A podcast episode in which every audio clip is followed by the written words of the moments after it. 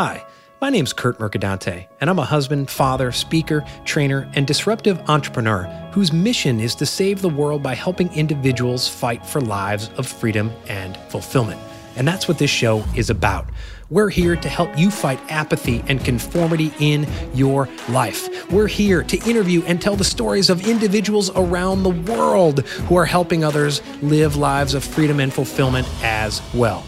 This is the Freedom Club Podcast and we're grateful you're here. And thank you so much for joining us today. Today's episode is brought to you by my Amazon best-selling book, Five Pillars of the Freedom Lifestyle. Guess what? If you go to fivepillarsofreedom.com right now, you can still get chapter one of my book absolutely free. And I know you will be so educated, enticed, motivated, inspired by that chapter that you will then go to Amazon and get the whole damn book. So go to fivepillarsofreedom.com today.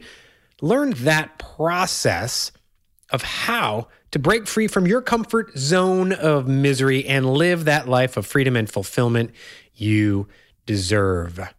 Now, today's episode is short and sweet. It is a small, yet very important and poignant snippet of my recent interview with Leila Gulen on Fox 24 Charleston. We talk about time and we talk about that tightrope of life that some of you are so intent on traversing, living that life of balance, trying not to fall off and die. Without further ado, here's today's episode.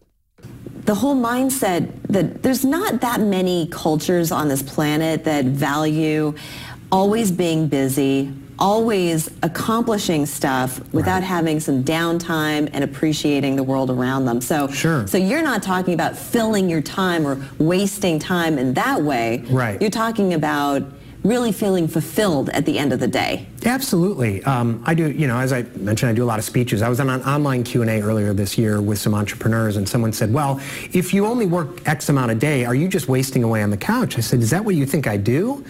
I'm not busy but I'm, my days are absolutely full with the things that fulfill me. So that includes work, but it also includes, we homeschool our four children. Sometimes I go to the beach with them. It includes working out, reading the books I want to read. So my days are absolutely full, but they're intentional and I'm doing those things.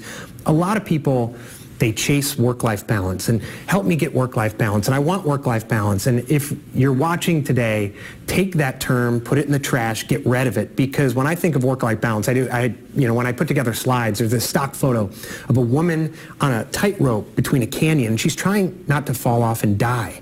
And that's what a lot of us try to do. We try to balance it, not fall off and die, and we spend our lives waiting for another five years, another 10 years, or 65 years old, and then we're going to balance it out. Mm-hmm. And that's not a way to live. Right.